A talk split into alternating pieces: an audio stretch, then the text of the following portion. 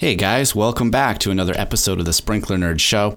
I'm your host, Andy Humphrey, and today we have a special recording that was produced last week. Myself and Dan Conger, who is the National Training Manager for Baseline, recorded a live Zoom session all about two wire and troubleshooting two wire, specifically how to troubleshoot a short on the two wire path, also known as an overcurrent. Now, this podcast is not funded or supported by any particular manufacturer. And the reason that I wanted to share this recording from Baseline is that we are speaking mostly about two wire troubleshooting, not a particular brand. This live recording was produced by Baseline. However, I believe it crosses many manufacturers and can give you value whether you are using a Hunter two wire system, a Toro, Rainbird, Baseline, etc. So I hope you enjoy this baseline Tech Talk Tuesday recording. And if you're interested in catching any of the events live on Zoom, you can register by visiting baselinetechtalk.com. Again, that's baselinetechtalk.com. You can register for all future Zoom live events. So let's jump right into this episode with Dan Conger of Baseline. If you are an irrigation professional, old or new, who designs, installs, or maintains high end residential, commercial, or municipal properties, and you want to use technology to improve your business to get a leg up on your competition, even if you're an old school irrigator from the days of hydraulic systems, this show is for you the tools you need for two wire overcurrent troubleshooting. It's really simple. It's not too many tools that you need. So the first thing you're going to need is a milliamp clamp meter. So I'll, I'll, talk about these in a moment. So a milliamp clamp meter is one of the first things that you're going to need. Um, the other thing that you're going to need is a known good solenoid. Nothing fancy about it, just any particular solenoid works. Um, you're going to need a wire nut to connect your known good solenoid onto your wire path. And then lastly, you're just going to need a screwdriver. Those are the only things that you need for two wire overcurrent. Now, that said, um, if you have te- the test leads that came with your overcurrent, uh, your with your uh, meter, that's a bonus, right? Because now we can use this for additional things. But but for the two wire overcurrent in the field, that's that's all you need. So on the uh, the meters, I think it's worth talking about meters for a second. So people that troubleshoot conventional wire, where we have a, a common and station wire, we're used to using a multimeter or a volt ohm meter, right? So it's a wonderful tool for conventional wire. It's not going to help us on two wire. So this isn't going to work. So we're going to get rid of this. The other tool that we might be tempted to use is an amp clamp, but this is not a milliamp clamp. This is an amp clamp, and I have this one in my kit from uh, lighting days when I work on low voltage lighting, or if you wanted to measure the draw on a pump, this is great, but it doesn't have the resolution that we need to find a, such a low draw on the two wire path. So th- we are, we're going to get rid of this one as well. And Dan, when you say resolution, what do you mean by that? So we're trying to read down to one one thousandth of an amp. So a milliamp is 0.00, 0.001 amps. That's the equivalent of one milliamp. That's a really small number we're looking for. So we have, if I have this clamp, those small little tiny numbers will be lost and it won't have the ability to see them. Okay, so um, is that so? We're reading at a point. The amp meter will read at a point zero one, and the milliamp will read at a point zero zero one. So you've there kind you of one decimal place further, three decimal places. Yeah, yeah. Now some you may get two decimal points on a standard amp clamp, but even that it may be doing some rounding. So um, it's these are small numbers we're dealing with. But what's awesome about it is this is going to be non-invasive, right? I'm not going to break splices. So the two milliamp clamps that I have that work um, so this is a BK Precision 316. Um, that's one particular model. I really like this one. But then I also started recently started using the Armada Pro 95. Um, now, what's interesting about these, and I have these two up here, is you kind of think, well, it's about the size of the clamp. It's not. It's not about this clamp portion here. It's really it's about what the meter can see inside. So let's let's fire this up and see if we can see it. So I'm turning mine to AC amps, and then we can see I've got uh, mm-hmm. I don't actually have a reading right now, but I've got three decimal points on this on this amp clamp. And what I'm going to do is clamp it around the actual wire. So let's let's do one right now. So the way we're going to do this out in the field is on my wire path, I'm going to pick one side of the wire path, and we generally refer prefer the red side. And I'm just going to clamp around that red side like, like this, right down the middle, and I'll come up with the reading. Again, since I don't have anything loaded on it, I don't have a true load. We'll see that in just a moment. Now, if I had to pick between the two, kind of said pros and cons. I see this, this in a lot more distributors.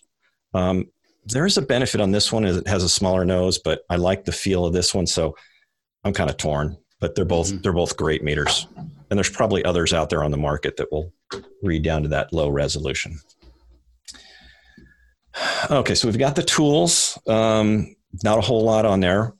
Then the last thing that to mention on this one is when we get our meter with our test leads, I now this also has a um, volt voltage and resistance or voltage and ohms setting on this one. So I can use this to test fuses to test my power coming in. So this is almost a catch all where the multimeter that we're so used to using on conventional wire isn't going to be any helpful on two wire systems. So let's um, let's jump into uh, a few slides that I have. I'm, I'm going to show you what I've got going on here. I'm going to share my screen. So a couple concepts to keep in mind on on troubleshooting is the first one is is to verify the problem that's out in the field. So if you have an employee that comes to you and says, "Hey, this is what's going on," you need to go see that with your own eyes. Um, you need to make sure that they're seeing what you think they're seeing because if they describe it one way and in fact that's not the case, you could be going a whole different path on your troubleshooting issue. The next thing to do is to isolate that problem. So is it a hydraulic problem? Is the problem in the wire path? Is it in the controller? Um, figure out where this problem is because hydraulic versus electrical, that's completely different set of tools. Then I always I think it's a great idea to start from the controller and work your way out. So back in my I'll have to admit this, uh, back in my early years of being a technician, I started working out at the valves and then came back and checked the ball valves. And then I just kept working my way back and got all the way back to the controller and found that someone had shut off the power to my controller. So that was four hours that I wasted that I didn't get back. Whereas if I would have started the controller, I would have found, oh, my power supply's out. And then that that's a completely different problem. So um, and then of course get a milliamp clamp before you need it if you're working on a two wire. If you're working on conventional wire, you can get away with the, the, the multimeter or voltometer still works. But if you've waited until you, you need it, now you're wasting time. So the two thoughts on a milliamp clamp is if you send your employee out into the field without one, it would be the equivalent of sending them out in the field without a truck or without a set of tools, right? So they're going to waste your money and their time. And we don't that's it just doesn't make sense. So for the cost of the meter, you're going to make it up really quick. Baseline support, and that number's on the on the door of every single controller. Um, I, we always suggest that people add it to their phone. You know, just put it on speed dial, and when you run into problems, give them a call. Um, yeah, and I'll just make one comment as well. If so it's like um, what's the expression? Like when it rains, it pours. So when people need support, sometimes everybody needs support. And so right. just make a recommendation that if you would please leave a message, support does actually call you back very quickly. So it is can become common for people to call everyone a baseline that they know. and just if you leave a message, it works really well. Our, our guys will call you right back. Right. Yeah, absolutely. I'd, I'd have to agree with that. What's interesting here is in, in the West, uh, in the West and then the Southeast, so Florida and California, Arizona, um, we can, in the middle of the winter, we can call because we're still irrigating and we'll get people on what, ring one. Wait till startup season for the rest of the country. And there's a, there can be a, a, a callback later on. You'll also find information on the Baseline Systems webpage too, so don't discount that. There's some really good resources on there. So was looking at a controller the other day and, and saw this this two wire overcurrent error message, and that kind of puts the fear into into a lot of people, and and it probably should. Or it should be cause for concern because when you see this error message, you're not watering. Nothing's going to happen. It's um, a couple. Of, it's a such a serious issue that um, we need to resolve it before we do anything. And it's uh, there's an, an excessive draw of energy or or a short somewhere out in the field, and that has the potential for damaging the controller. So an overcurrent or this excessive draw of energy could occur in a couple of places, right? So it could occur anywhere on the wire path. So we could have a red and a black wire touching or intermittently touching. Maybe they're just rubbing together in some places. Maybe Dan, when, when there's this overcurrent, can you still water? Does the system function? What, what you know, what happens to the control system in that overcurrent status? So in in that overcurrent, when it reaches that overcurrent status, um, we can't do any watering. So it is it can be quite urgent, especially if this happens beginning. So the, the controller basically shuts down. Right, because it has the potential for damaging the controller because there's a short out in the field, and it, we don't want the controller to be damaged. So it's gonna it has that shutdown uh, in the shutdown mode essentially. So if so let's say uh, someone had misspliced this splice here and the red and black were touching in a splice that would cause an overcurrent um, if someone had put a shovel through the wire and the red and the black are, are touching even intermittently that's an overcurrent um, if this device here if this bicoder failed inside there's an internal short that would cause an overcurrent and then lastly we could have an overcurrent perhaps in the controller so um, I'd say it's more likely that we're going to, probably more typical that we see them in wire path issues. Would, would you agree, Andy? I think so. Yeah. And is it safe to say that an overcurrent is basically the two two wires and the two wire path touching each other, either in a valve box full of water that's being uh, connected, or um, in a failed device, or in a shovel? It's basically those two wires that are touching each other. Right. Somewhere, somehow, a red and a black are making contact. Now, here's the important note, though, is so that those orange and yellow wires and the, with the white on the on the bicoder, that's going out to the solenoids. Those don't create overcurrent issues, and those will just throw an error message, and your system will continue to operate. You can ignore the messages, you can fix them, but um, that doesn't cripple your system. Or a two wire. Mm-hmm you got to fix it before you do anything else. So overcurrent is a two wire only issue. Um, and I know that the, your sort of next slide, and as we go through, is mostly focused on overcurrent because it's the most troubling issue. It's the one that tends to lead people to get frustrated most quickly. What are the other types of error messages that our controller picks up that either are related to the two wire side or in this diagram or this picture related to the valve side? So we might see a solenoid open or solenoid short that would not be a two wire issue. And that would be, well, for example, right now, there is no solenoid hook to this device. If it goes to look, if it tries to turn this on and look for a solenoid, it's going to look for, you know, what, 20, 30 ohms of resistance, won't find it and say, there's a missing solenoid, throw an error. If the solenoid okay. is shorted or has a corroded connection, it would also throw an error there. Um, those are those are the other common ones. Mm-hmm. The other one that happens is when we have corrosion on the two wire path, and those splices aren't real solid. They don't have a good metal to metal contact. We might get the uh, infamous error seven, and it's essentially a communication error, and that means that um, the device isn't able to communicate back with the controller since our devices are not just decoders we call them bicoders because they're bidirectional they'll we'll send out a, a command and they get a reply back.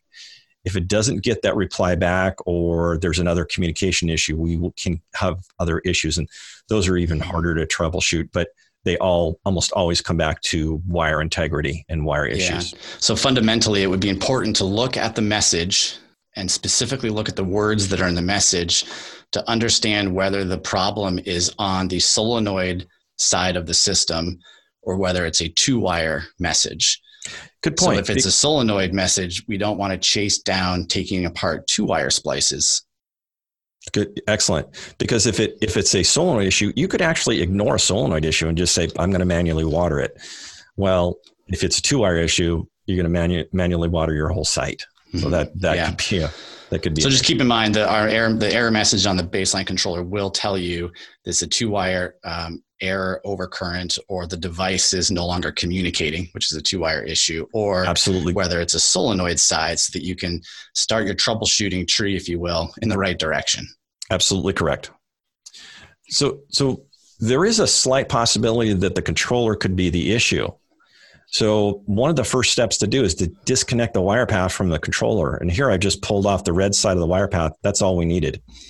And then what we'll find out if that error message goes away, well, that means my wire path connection went away. So it has to be in my wire path. If that error message persists, it could be in the board, and then I need to talk to support and, and might need to change it out or do some other troubleshooting on the controller. So when I disconnect the wire path, that is going to lead to that next step. And that next step is where I'm going to take that solenoid with the wire nut. I'm just going to splice it into the red side of the wire path. So here I've got uh, wire nut on the red and then going to the solenoid and then the solenoid other side of that going to the red terminal. Mm-hmm. Um, and the reason, and, and, Dan, can can I um, ask you something real quick? Yeah. So when you disconnect that wire path, does the message go away immediately, or does it take some time for the message to go away? It could take up to it could take up to two minutes to go away. Usually goes away. It depends on the timing on on when it's catching the cycle of it, but it could be up to a full two minutes. So you may need to to wait a moment to see if it clears out. Good, okay. good point. Now, when I've connected on the solenoid, this is I'm going to give you two two answers on this one. The short answer on why we're putting the solenoid is it's tricking the controller and it's going to allow us to use the transformer that's built into the controller to do our troubleshooting on the two wire path. The longer answer is it's putting some resistance on that two wire path where it doesn't normally belong, about another 30 ohms, and reducing the amperage draw of our overcurrent issue. The sh- I think the thing that you all want to know is that I can use the transformer that's built into the controller, which is a wonderful thing. I don't need to have a dedicated external transformer that I plug into a power supply. So if you don't have a solenoid, there's one out in the field you could use.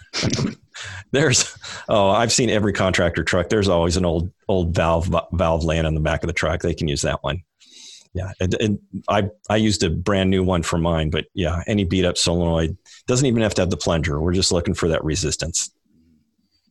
So now that we've got that connected on there, the next step then is to clamp onto the wire path with my meter. So you notice I've got I'm set at AC uh, amps. And the most important thing that we're doing is paying attention to that number that's right there 0.247. So 0.247 amps or 247 milliamps. Now that I have that number, I'm going to go out into the field and I'm going to, I need to know where my wire path is. And what I'm going to do is clamp, this is the number I took at the controller itself, that 247 or 247 milliamps. Um, and I'm going to clamp it every splice as we go along. And I'm in this case, I'm searching for a really big number. So that 247 is the big number. I didn't need to add anything up. I didn't need to know the device draw on each uh, each component. I just needed. I'm just going to look for this big number to drop off. So another way to look at it is that interface between a a large number and a small number. That's really where I'm looking for. So I've got 247 here. On the other side of the splice, I have 247. But on this branch, I've got 0.012. There's no reason to, to track this down because that's I'm looking for the big number.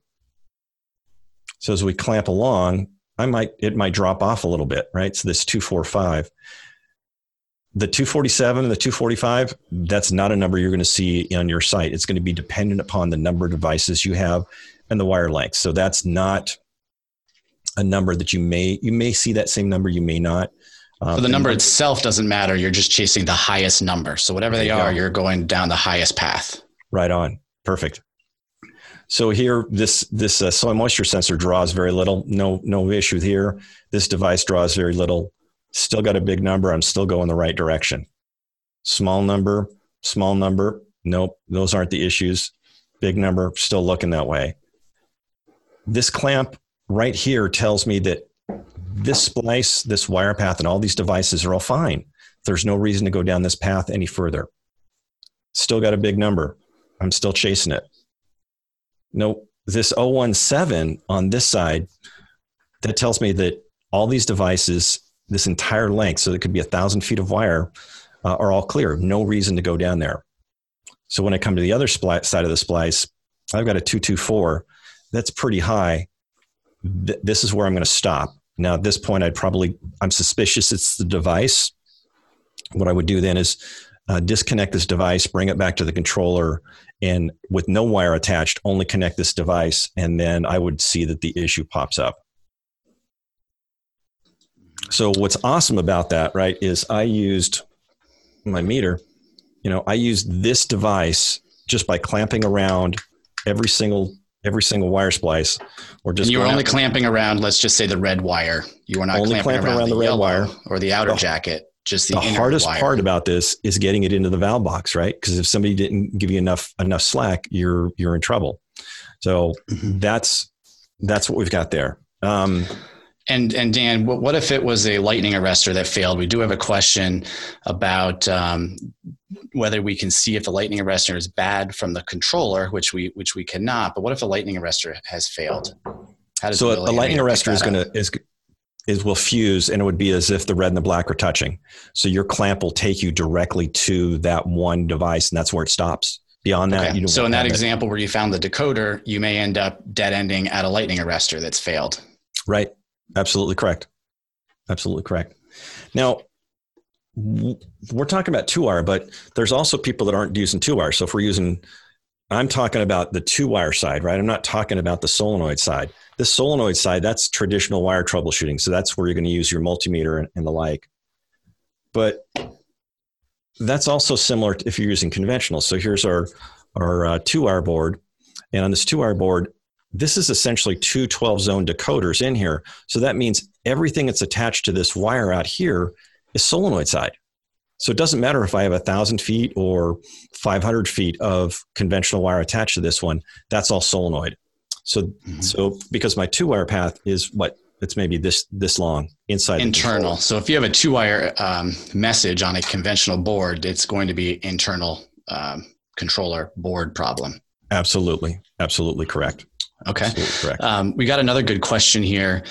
When connecting or disconnecting wires from the controller, does the power need to be off or do you need to power cycle after this has been completed? I'd say it's always a good idea to disconnect the power when you're working on wire out in the field for two reasons, right? Is the 30 volts can hurt, right? If you get bit by it, it won't hurt. It won't actually hurt, you know, uh, harm your health but nobody likes being bit by 30 volts. So I would always recommend disconnecting it and then repowering it. There's a nice little orange plug on the side of the transformer that makes it super easy to power cycle it if, if need be. So I would always recommend disconnecting it. Okay. Any other questions um, for us in there? Not in the Q and A. Uh, please, if anybody has a question and wants to uh, ask it now, this is the time. We're coming right up on our 30 minute um, time allotment. And we'd love to answer more questions if you have them. I'm sure that you do. This can be confusing. Um, Dan, when you're in, in, classes, what types of questions do you see come up in regards to this? Because I know you do a good job of, of sure. laying out uh, circuitry in a room and actually doing a, a live in person class. So, probably the, the, one of the common things I hear about um, is what's the draw, the amperage draw on each of our devices, and that that number is available on our website. But it's something that I've uh, have never bothered to memorize because when it comes to overcurrent, it really doesn't matter. The controller has said, "I have an overcurrent issue. Just resolve it." So what that true number is, I don't have to add up my devices. I don't have to do any math. I don't have to multiply it out. I'm just chasing that. Yours might today it was 247. It might be 192. It might be you know 307 whatever that number is i'm chasing that all the way down the line so i don't mm-hmm. really care so that's that's and i don't know if we covered it but should you uh, I know the answer, so let me just ask it. Should you disconnect your loops before starting this process? Ooh, looped two wire paths. Okay, yeah. Um, please don't loop your two wire path. It doesn't. It doesn't help at all. So hydraulically a looped main is a good benefit right that, that helps water flow it doesn't help anything on a wire and it, it's just going to create issues when it comes to two wire uh, troubleshooting so the first thing that anytime you call support and they'll ask do you have a loop two wire path yeah i do cut it and you're going to treat them as, as separate separate uh, wire paths. So always separate looped wire paths. Good. Uh, let's see. We have a question about uh, who can I call when I'm in the field. So uh, that depends. You'll probably call whoever I would say you know, whether that's your local uh, distribution um, and the local support there, uh, whether that's me or your local regional sales manager, or whether it's calling directly into baseline support, as Dan mentioned from the beginning. Um, and the hours are 9 a.m. Eastern to 7 p.m. Eastern. And uh, there's lots of ways to get a hold of us, and definitely always happy to help. We're getting we're getting close to that time period where our phones are going to be ringing. Yeah, absolutely. Let's see. Any other questions pop up here? So let me let me show you one other thing that. Um, so we've got. Well, uh, let's see if you got any more questions because uh, I've got one. Yeah, keep one going. Thing. We're okay right okay, now. Good. So one last thing that that um, I wanted to to show you, and that's if um, here's my email, and if you send me an email um, I can enroll you or any, any of your employees into our online learning portal. So at our baseline.learnupon.com, we have other training modules that are available. They range from, I think I've got a 60 minute course and then I've got a three hour course that's broken up into segments. So um, just shoot me an email. And if you have one name, if you've got 10 names of people that you want to do online training, um, I can enroll them and uh, they will get pushed an email. So this is um, this is always out there. And if if uh, you don't copy my email, or if you think about it later on, you can reach out to your distributor or local baseline RSM, and we can uh, enroll you as well. So know that that's that's always out there. Mm-hmm. And then we hope to have a couple more sessions like this as we prepare for the spring startups. Um, first one, we would like to cover uh, flow uh, and hydraulic setup. So a lot of times we don't have enough time to do the learn flow um, either in the fall or during construction. So it's a good time of year to do the learn flow while you're on site doing startup, as well as if you've made any changes to those zones. So we would like to go through the learn flow setup. And then another thing we can do together is firmware updates. So in the last um, almost 10 years now, we've moved from a version 12 all the way up to a version 17. And when you're out there in the field doing a startup, it's a really a good time to update the firmware of the controller. So hopefully that'll be another session that we can cover together. Beautiful. Excellent. Let's see. We have one more question coming in. Uh, what is the process for warranty on bicoders and soil moisture sensors? Do I go to the distributor or go directly to baseline? Andy, you want to you want to? You want to? Sure. Yeah. It. I would say it does not. You could go either place. Okay. So we will either work directly with you on replacement and issue the RMA, or we can work through distribution. Um, and if distribution, let's see. Oftentimes the devices that come back are not always failed. So keep that in mind. Um, and also keep that in mind if you're a distributor on this call that uh, we would prefer to either have support verify that that device has failed because they've worked with the customer uh, before issuing credit. Uh, because if it comes back to baseline and it's working just fine, we may ask you if you'd like us to send it back to you.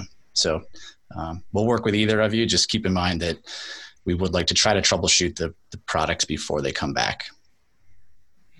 Yeah, if you can uh, not break a splice, that's a wonderful thing. Just leave it in the leave it in the field and figure out really what the problem is instead of guessing piece by piece. Um, and some of these we may answer individually. Um, let's see. Dan has a question. He had a problem where one of the controller was resetting the programming all by itself. Any idea why this happened? And I'd say, Dan, it's hard to tell. Um, if you want to call into support or call us, we can work you work with you on that uh, specific issue. Yep. Excellent. Yeah. Good. Well, we are right on on time. A couple minutes over and uh, really want to thank everyone for joining us. We may send you, like Dan said, a questionnaire about uh, our time together and how we can improve and and do better the next time. Awesome. Hey, good spending the morning with you guys. We appreciate your participation. Look forward to uh, upcoming sessions. We'll keep you informed. Awesome. Cool. Everybody have a good day. Thanks all. See you later. See y'all. Bye bye. Bye now. Thanks for tuning in to the recording of the live Zoom event. I hope you were able to take some value out of that. And if you'd like to actually watch the recorded version, you can visit Baseline's YouTube channel, which is Baseline Web Training. So go to YouTube, search all one word, Baseline Web Training. I'll also drop the link to the recording down in the show notes. I think that's actually a better idea. So look for the link down in the show notes. Again, I would love to hear from you. If you are a business owner, send me an email. Tell me what your business is, the name of it, where you're located, what your services are, and if you have a suggestion for future content, would love to have that as well. So until the next episode, guys, happy sprinkling, and we'll talk to you then.